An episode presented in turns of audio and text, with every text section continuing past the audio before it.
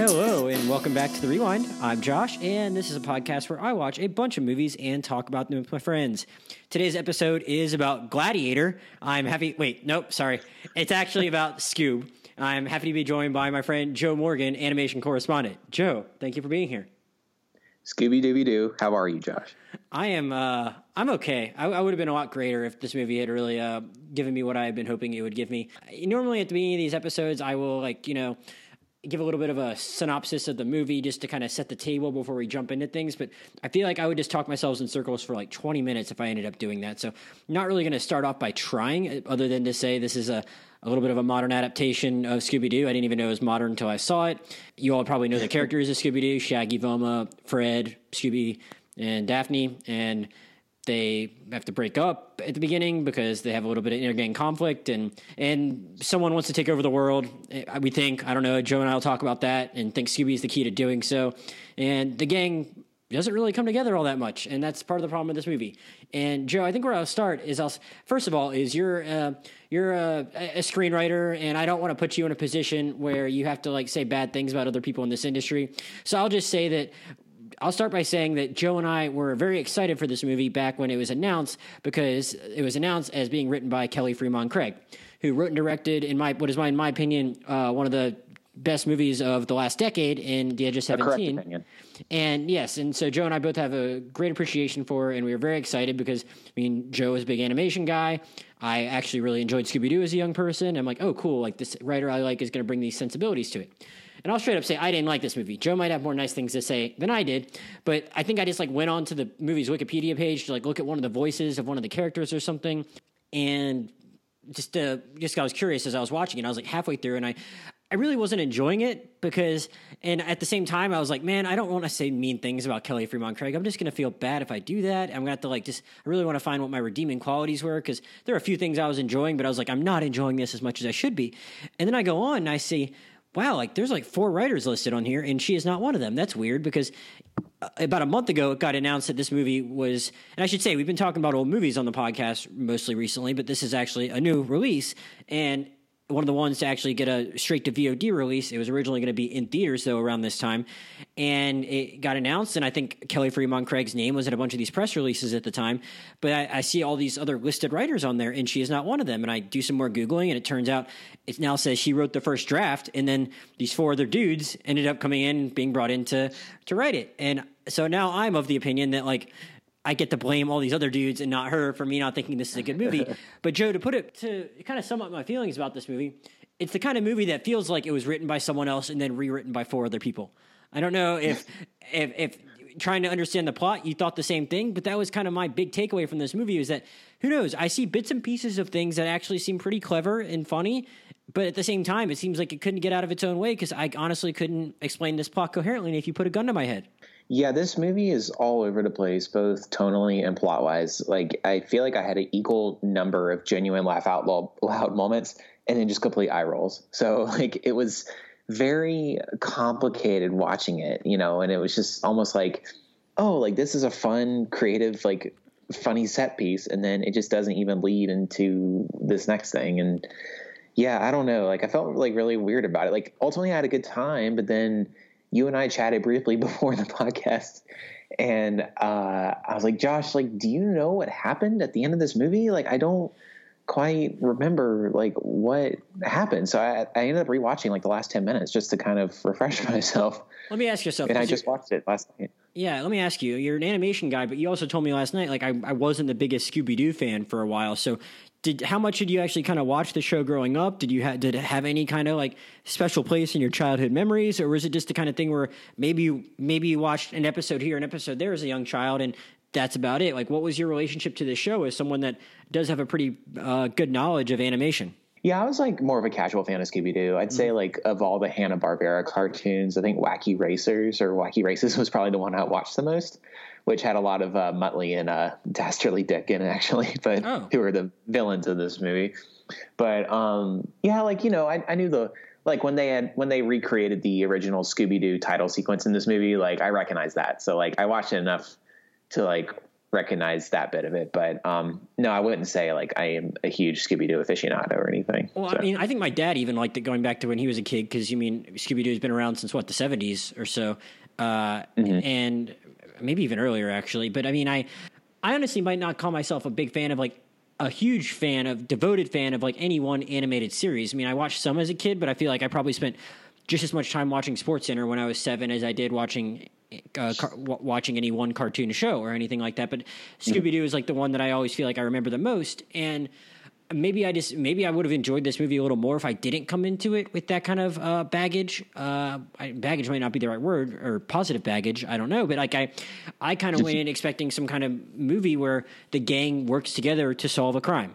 And that was that was my basic did too. expectation. And these are Yeah. good characters, and I think they mostly got the characters right as far as what you think of when you think of these characters. I just don't think they did it did the right stuff with them.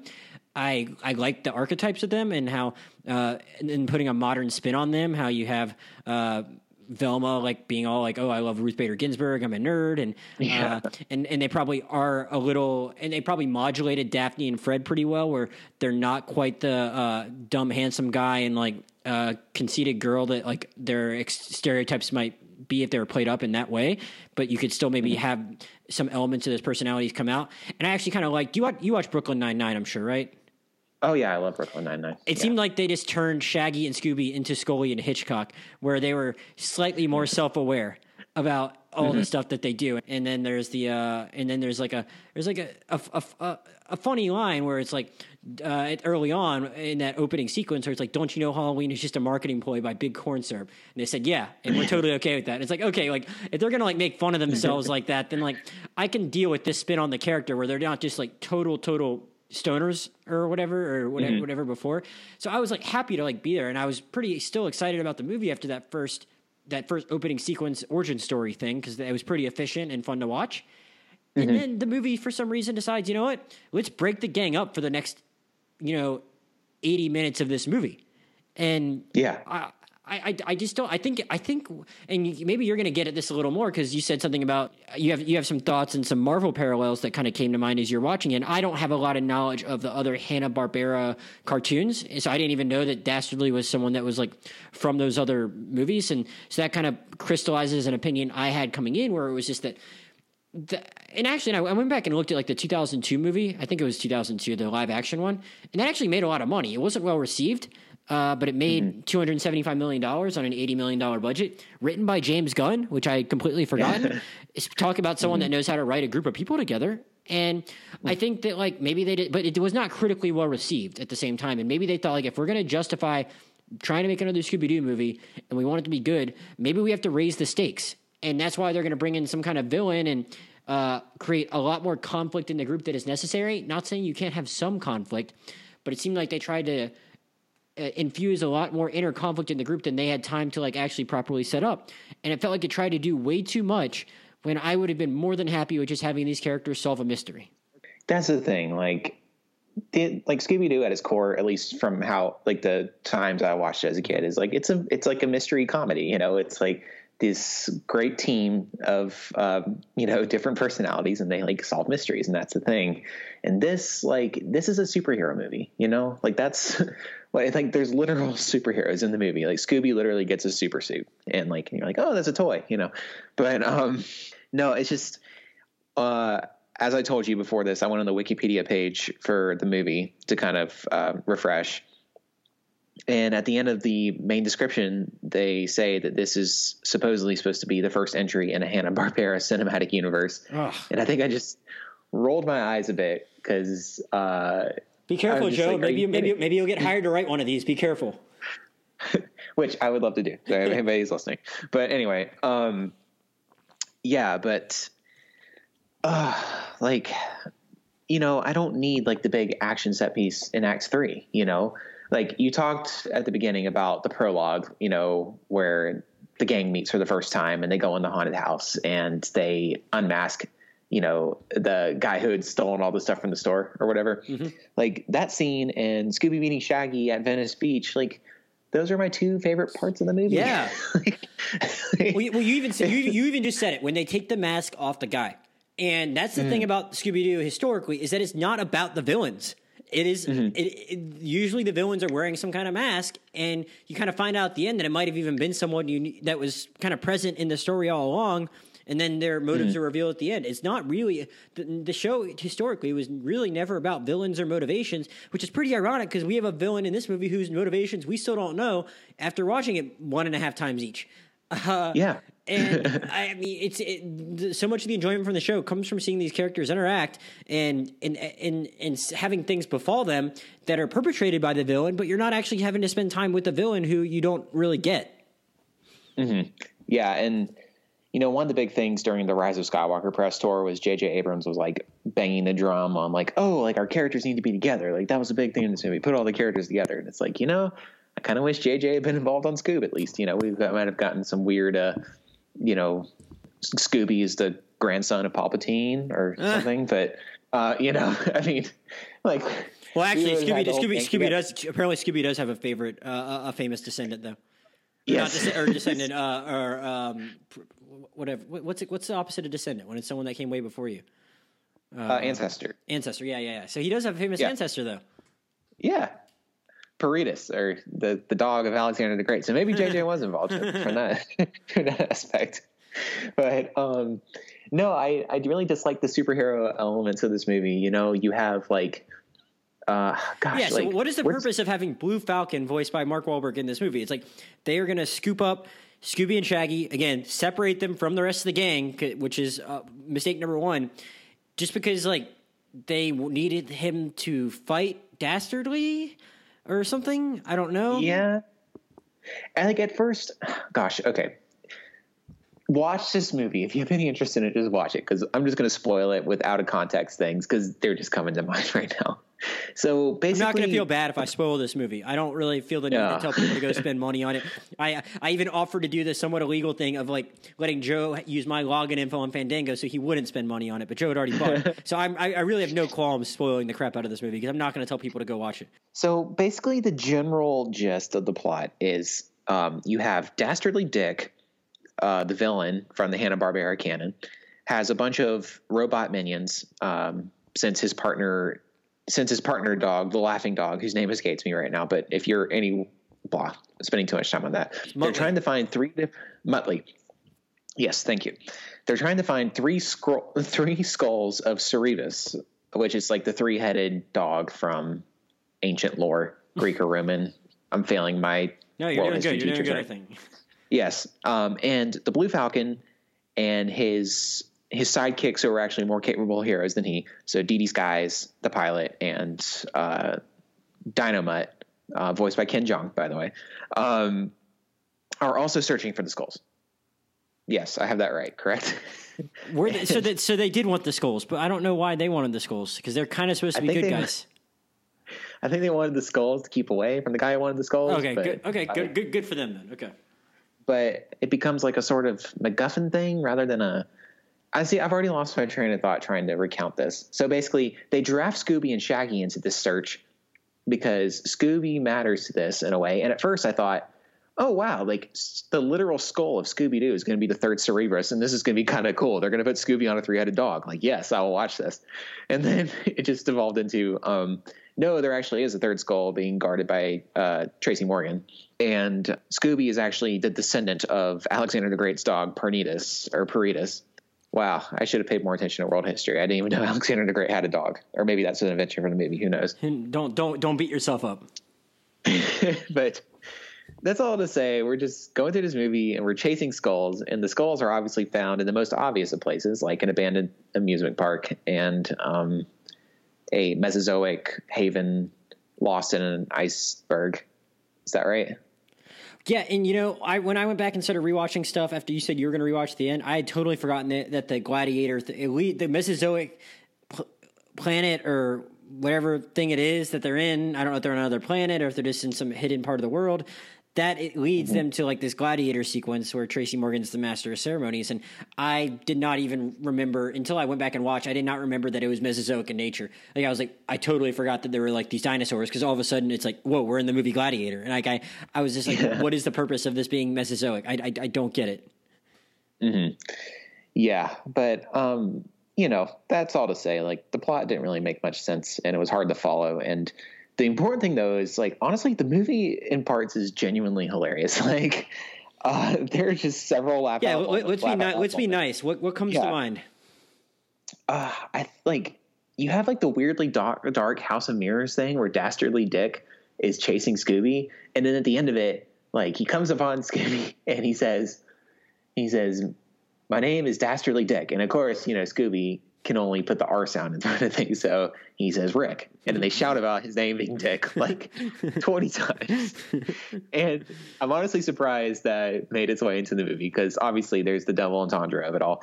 But he's like, "My friends call me Dick," but um, like just genuinely funny. I don't know why. I just thought that was hilarious yeah, I don't know. That's one that came to mind for me immediately. But I don't know. I just I, I I probably laughed less than you did at various stuff, but there were like moments where I was like, oh, this is clever. I'm going to choose to believe that our girl Kelly Fremon Craig wrote this because then like it would be like followed up by a bunch of stuff that wasn't funny. And I kind of see this as like maybe like they there's a version of this movie that was just like way more like what I wanted, but then they're like, you know, this needs to be like even more commercial. We need more action scenes.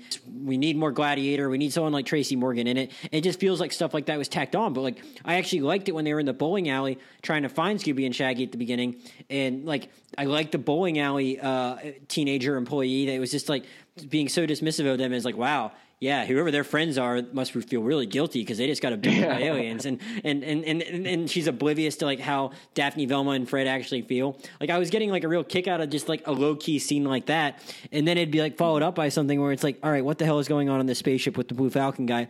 But then I laughed when they're Blue, when Blue Falcon's like because it's Mark Wahlberg, and you and you don't. I do kind of like that character in a vacuum.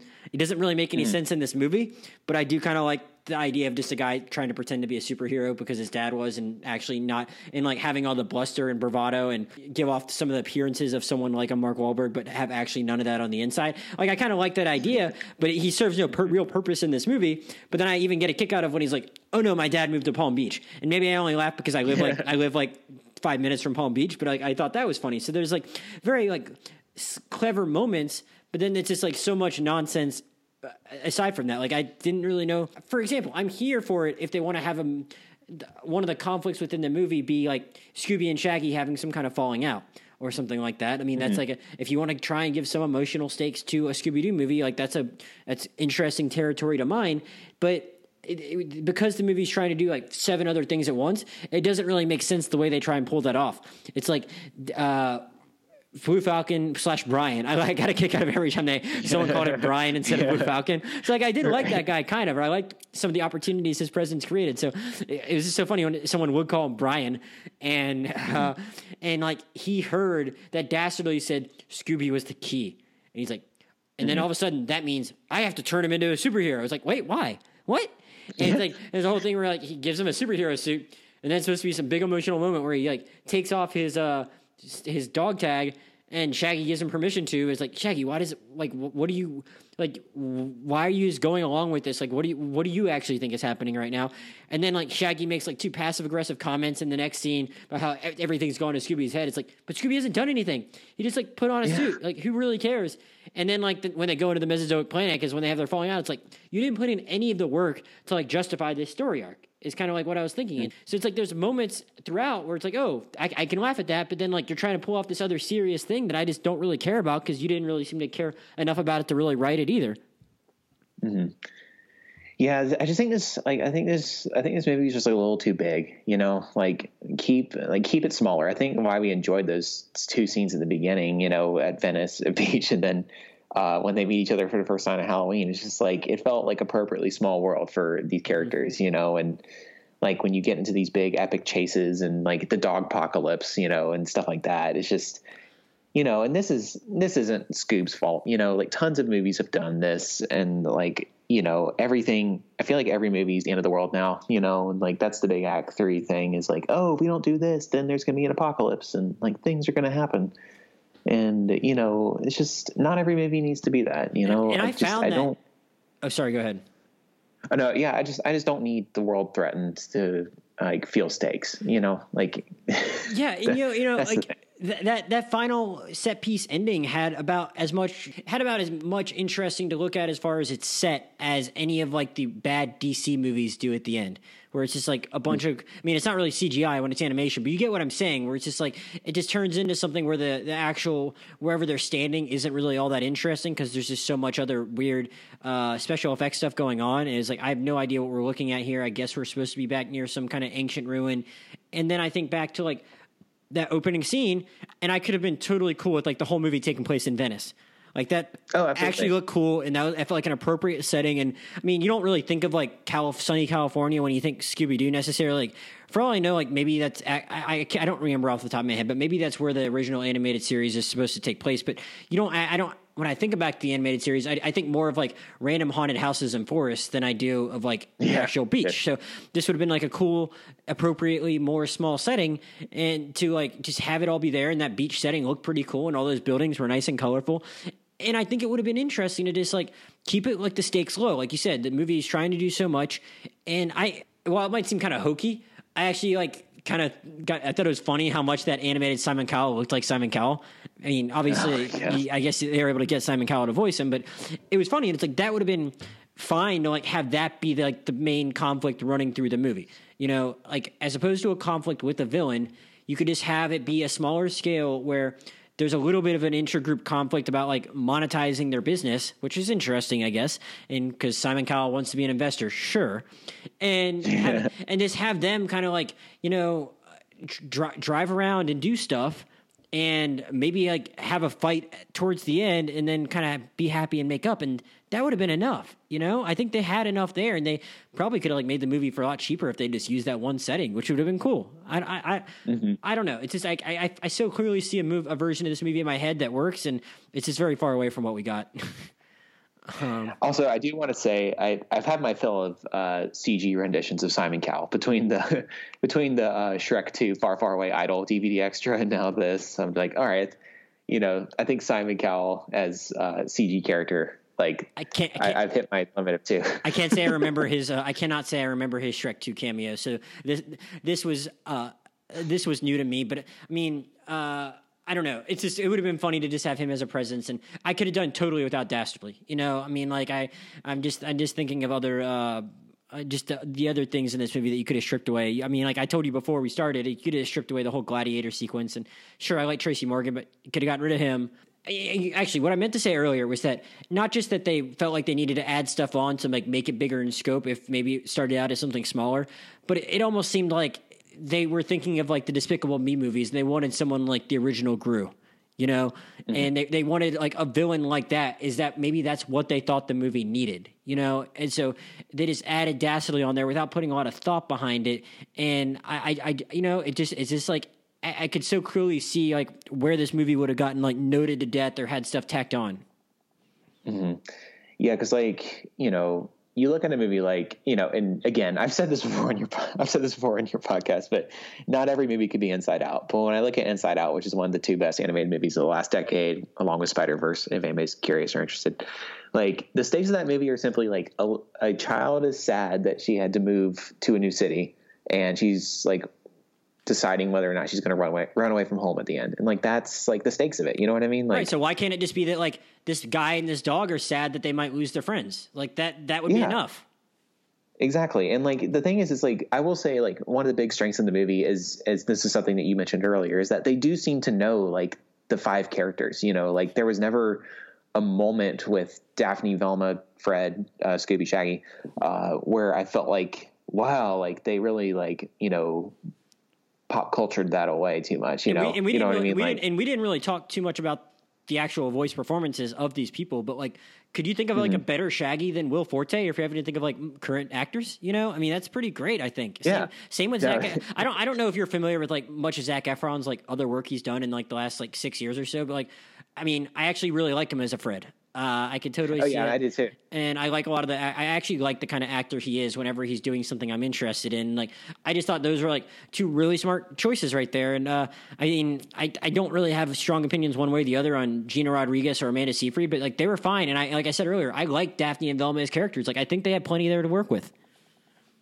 Yeah, I wish they had all been together and just had it been a bit smaller story because I yeah I do feel like they did the like they did justice to those characters there, and like the whole their point of Scooby Doo is the, the mystery gang. It's like the whole thing. Yeah. I mean, like and they- Right. they're just like we don't care. And I went back and I read the plot synopsis of uh, the 2002 movie, and I was because I was ready to like go on a rant about how like yeah, see, like I mean, even if that movie wasn't good, like at least they did it right. And then I, I started reading it, and it was like oh, like in like the first paragraph of it is how like they had some kind of fight and that they broke up. I was like, oh wait, did the gang do the same thing? Did they do the same thing with the gang in that movie? But then it's like no, two years later they reunite on that island. I was like, oh yeah. So it's like they're actually like reunited for the whole movie. It was just like they had some fight, and that was like the first five minutes of the movie. Maybe they were trying to do something different and just very and and they didn't want to. And they just thought splitting up the gang would be unique, but it's like you got to keep the gang together. Like splitting the gang up is part of Scooby Doo, with but like on a much smaller scale. Like you go split up to look for the bad guys. You don't split up for the entire. You don't split up for the entire season of sh- the show or the entire episode. Like this is not how it goes. I, I, I feel weird like saying don't take risk and don't take chances, but like if you're gonna do that, you got to do a better job than they did here. Um, Yeah. No, absolutely. And it's like, you know, people people like, you know, people like the Avengers sure because they like action and stuff, but they don't like the Avengers because, you know, they punch aliens in the face. They like them because, you know, of like Tony and Cap's repartee and stuff, you know, and like the like how they play off each other and things like that, you know? Yeah, and, and, and, and agreed, totally agreed. Uh, but it's like, and, and, and I'm complaining about that when it's like, you, you, we we can we can enjoy the repartee, the rapport between Fred and Velma and Daphne because they are together most of the movie. But like, I don't feel like we actually get like that much of that, and we don't get much Scooby Shaggy after the first uh, the opening se- origin story sequence because like the whole point of that storyline is them being apart. So uh, I mean, even even w- with the ways in which they did split them up, they didn't have much great interaction, and like we, it seems like we both agree that enough came through with these characters in spite of that that we can see that there's a way in which like it would have worked, and it just didn't work. You know. yeah. I'd love to give them another shot at this, you know, if this does well in VOD, obviously, but you know, I just I don't know. I just want to see them all together. I just want to see them all together and solve a mystery. a couple other things I did like. I enjoyed the uh, at one point uh, someone makes a joke, and I was like, oh, maybe I could have enjoyed a couple more of these jokes. It might have seemed a little too forced if they didn't. Where someone's just like. Uh, where did that anachronistic '70s looking van come from? And it just like very out, very out of nowhere. And I was like, oh, that's kind of funny to hear a character in the middle of this movie say something like that, which I got a kick out of. I also got a kick out of the scene leading into the Meso, Me- Mesozoic forest. They started playing OutKast Bombs Over Baghdad, which is hilarious to do that in a PG movie. Just go look up the lyrics to that song and then try and understand why that is being played in a Scooby Doo movie. I don't know why, but I appreciated the choice. Uh, it, it was it was a good kind of weirdness to go for, as opposed to a lot of the other weirdness that this movie had. So there was like again bits and pieces of this movie that make it so I could have seen something much better. But it just I would have rather it gone for the vibe that we get in that first ten minutes as opposed to what we get for the rest of the, the following eighty minutes. So uh, any other final thoughts, Joe? Yeah, there's this there's this one scene in the climax where they're fighting like the ghost uh, three headed dog, and um, Yeah, we didn't really even talk about the climax. I mean, look, you Yeah. said you should, if you want to try and explain what you think happened, I'll happily listen. But I, I just don't really care. Oh no, I, I'm not going to try to make sense of it. I'll Okay. just say like um, one of my favorite moments of the movie is, uh, and why I wish I, we had seen the gang together more is uh, the the dog, the three headed dog is very angry and rampaging. And I think Scooby says, Scooby and Shaggy are like, maybe he's hungry. Maybe he wants a Scooby snack. And like, that's something like from the classic series, right? And so Daphne's like, good thing I always carry a spare. Pulls one out of her shoe, rears back to throw it, and Scooby eats it out of her hands. Daphne doesn't even miss a beat. And she's like, that's why I always carry a spare spare. And she pulls out the second one to throw it, and Scooby eats that one too. And I'm just like, this, like, more of this. Like, this is what I wanted from this movie. Right, because you don't really get enough about how they. F- like we get that they say they like them, and that Fred and Daphne and Velma like Shabby, Shaggy and Scooby, even if it's kind of understood amongst the audience and everyone there that they're not as essential for the actual detective work. But you don't really understand why they really have that kind of affection towards them. Like they kind of accidentally team up to solve the crime in the beginning, and then mm-hmm. you don't really see them together again until Simon Cowell's telling them they need to break up. And then they're like, mm-hmm. "Oh, no, but Scooby and Shaggy are important." And then Scooby and Shaggy are like, "Look, we're just we're, we're bailing." And then they want to save them because uh, so they rush to the bowling alley when they hear they're in trouble. So you know they care about them, but you don't actually get to like. You're not shown any of that. It's it's. I mean, it's a basic show don't tell type of thing. You know, like we they say they really love them, but like we don't actually see them interacting in a way where we would then completely believe why that is. Uh, and that could have easily been solved if they'd, I mean, fine, break them up for some of the movie, but just don't break them up for 80 out of the 94 minutes, you know? Um, Yeah. Uh, but yeah, so again, I think we can both agree there's bits and pieces here that are enjoyable. Maybe some of the humor uh, connected with Joe a little bit more than it did with me, but like it, I don't know, just very disappointing because I was legitimately very excited for this movie up until the time I started it yesterday, and then I halfway through I realized like, all right, yeah, man, this is just this is disappointing. But uh, it was something I was very excited for, and it's a shame that like I don't know. It it's something that like seemed like it could have been a cool revival of an animated movie by a really good filmmaker writer. Just didn't turn into that. Hashtag release the Fremont Craig cut. I'm gonna get it trending. Uh, Yes. uh, and uh, may, may, maybe maybe it's out there just like the Snyder cuts out there. Um, anything else, Joe, on this one? Uh, one last thing. Shout out to the well-known Venice Beach law that if your dog has a middle name, it cannot be responsible for theft or destruction of property. Yeah, so, Uh, again, another great little funny moment. Laughed out loud. Uh, oh no, Venice Beach is in L.A. County, not Orange County, right? Uh, you know, this is hor- I think it's LA County. Yeah. I was gonna say, I was gonna say like you, you, you just went to the beach with your dog yesterday. That would have been funny if you had just happened to be there too, but you were at a different beach. Um, uh, Joe, Properly socially distanced, of course. Yes. But uh, yes. uh, Joe, before we leave, uh, any other uh, recommendations you want to make for people out there? Because we've been doing streaming quarantine recommendations because everyone's inside. You should be inside still. Don't go out and do stuff that's not safe. You should be inside watching stuff. So, Joe, have you watched anything else lately you want to recommend to people? Yeah, I'm going to do a complete 180 on the thing we were discussing today. And if you're not watching it already, you should watch Mrs. America. It's uh, really well acted, really interesting, like deep show that, you know, me as a white male who was born in 1991, I have little to no knowledge of the ERA fight and what was involved in that. So it's been very educational too, but also incredibly entertaining. And uh, yeah, Cate Blanchett is just one of our best working actors, like period. And yeah, she's fantastic. Yeah, that's a good recommendation. I actually just watched the most recent episode this morning. And you know what's weird is like the first two episodes I wasn't enjoying it that much. I don't know why.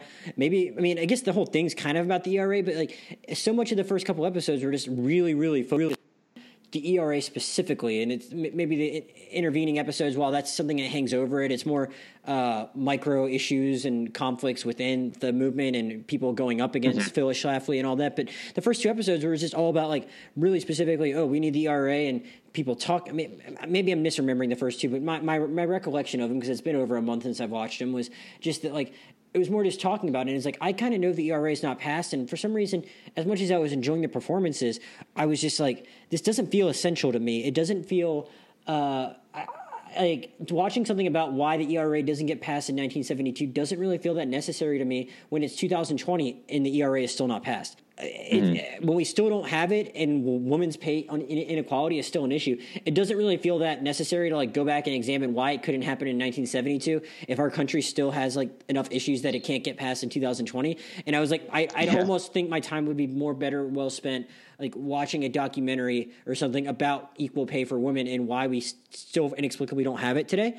But then like the third episode happened where with Uzo Aduba playing Shirley Chisholm at at the Democratic National Convention in 1972, and like that was really powerful and it was a great performance and it, really echoed uh, today like 2020 in a way that felt like more more relevant and necessary than like those first two episodes. And I've and I've like really enjoyed it since and has all these like really interesting cameos from actors like you know like it was kind of fun to see like Adam Brody pop pop up, and it's like, yeah, we're gonna spend like all the we're gonna spend all the money on the women, but then find like a lovable male actor that you haven't seen do much in the last like five years, aside from he was in Ready or Not, and he was good in that. But it's like he had a really good like good little cameo, like getting to share the stage with like Cate Blanchett and John Slattery. It's like good for you, Adam Brody. Uh, it was fun, like, but but I've been like really enjoying it a lot too. And the fact that like I, I keep thinking I'm gonna like really hate it because it's gonna get sad because you know the ERA is not gonna pass, but like it's still mm-hmm. pretty satisfying to watch anyway. To watch all these actresses do their thing, you know. Mm-hmm. for uh, sure. I, I, I, I my- only recommendation because I haven't, I mean, I've watched a few movies the last couple of days, but like nothing I'm super excited to talk about. So I'll go TV too. And I finally sh- started Schitt's Creek. Uh, I don't know if you've ever watched Oh, Schitt's Creek, yeah. Joe. Have you ever watched it? yeah, Creek? I'm in season two of that right now. Okay, yeah. so I, I, I'm on season two, episode three. So I just started it last week. I've had plenty of friends tell me I need to watch it for years, and I just, I, for whatever reason, I just kept putting it off. And even though I, a lot of people whose taste I respect really like it, and it's it's legitimately funny, and I've I've only heard like Yeah. it, it started getting like awards attention and stuff like seasons five and seasons like really late in its run, like seasons five and mm. six. So I'm like excited that it's going to get better because like towards the end of the first season, like it just really started clicking for me. It's like really funny and it's kind of cool that like such a such a like a low concept show with like that has such a small scale and like not all that many settings or anything. Like it's just really impressively written that like you can get that much out of it when it's like visually it's not really all that ambitious or anything like that. It's just like all these people just like doing stuff in like this on like three different sets basically. It's pretty great. yeah. Um, yeah, and, it's, and, great. and it's all on Netflix. So anyone that hasn't already started, I know I'm late to the party, but if anyone was needed one more person to tell them it's worth starting, uh, maybe I can be that person for you because I waited way too long to start it myself. So, uh, but yeah, that's about it. Joe, before we sign off, uh, anything else you want to plug? Because you can't really plug the Braves because we still don't have baseball. right. Uh, yeah, everybody just like stay safe, stay healthy, um, do what you can to help this uh, thing uh, end quickly and, you know, not be, you know, infecting other people and all that stuff. So listen yep. to the scientists. yes, uh, I second that. As usual, you can follow me on Twitter at Josh Jurnovoi, J O S H J U R N O V O I, and on Twitter or, or on Letterboxd, same thing. And uh, podcast Twitter, Rewind Movie Pod, podcast Gmail, the Rewind Movie Pod at gmail.com. So if you have any other recommendations that you for something you want us to cover while we're going back and watching old stuff, and we're gonna have a couple new things next month because you know you got this new Spike Lee movie and then new Judd Apatow movie with Pete Davidson, but we're still doing old stuff really until theaters open. Aside from those couple movies, now that we've gotten through Scoob, which was not as fun as I'd hoped. Uh, but so everyone can uh, give us feedback there if there's anything they want us to talk about and don't know what's coming up next week, but it will be uh, something else old that I'm probably going to enjoy talking about more than I enjoyed Scoob. That, not to say I didn't enjoy talking about with you, Joe. I'll probably enjoy watching the process of watching the movie more than I enjoyed Scoob. So everyone, stay tuned for whatever we have coming next week. Joe will probably be back at some point in the next month to talk about some more Pixar stuff. So thanks to everyone for listening, and we'll see you next time.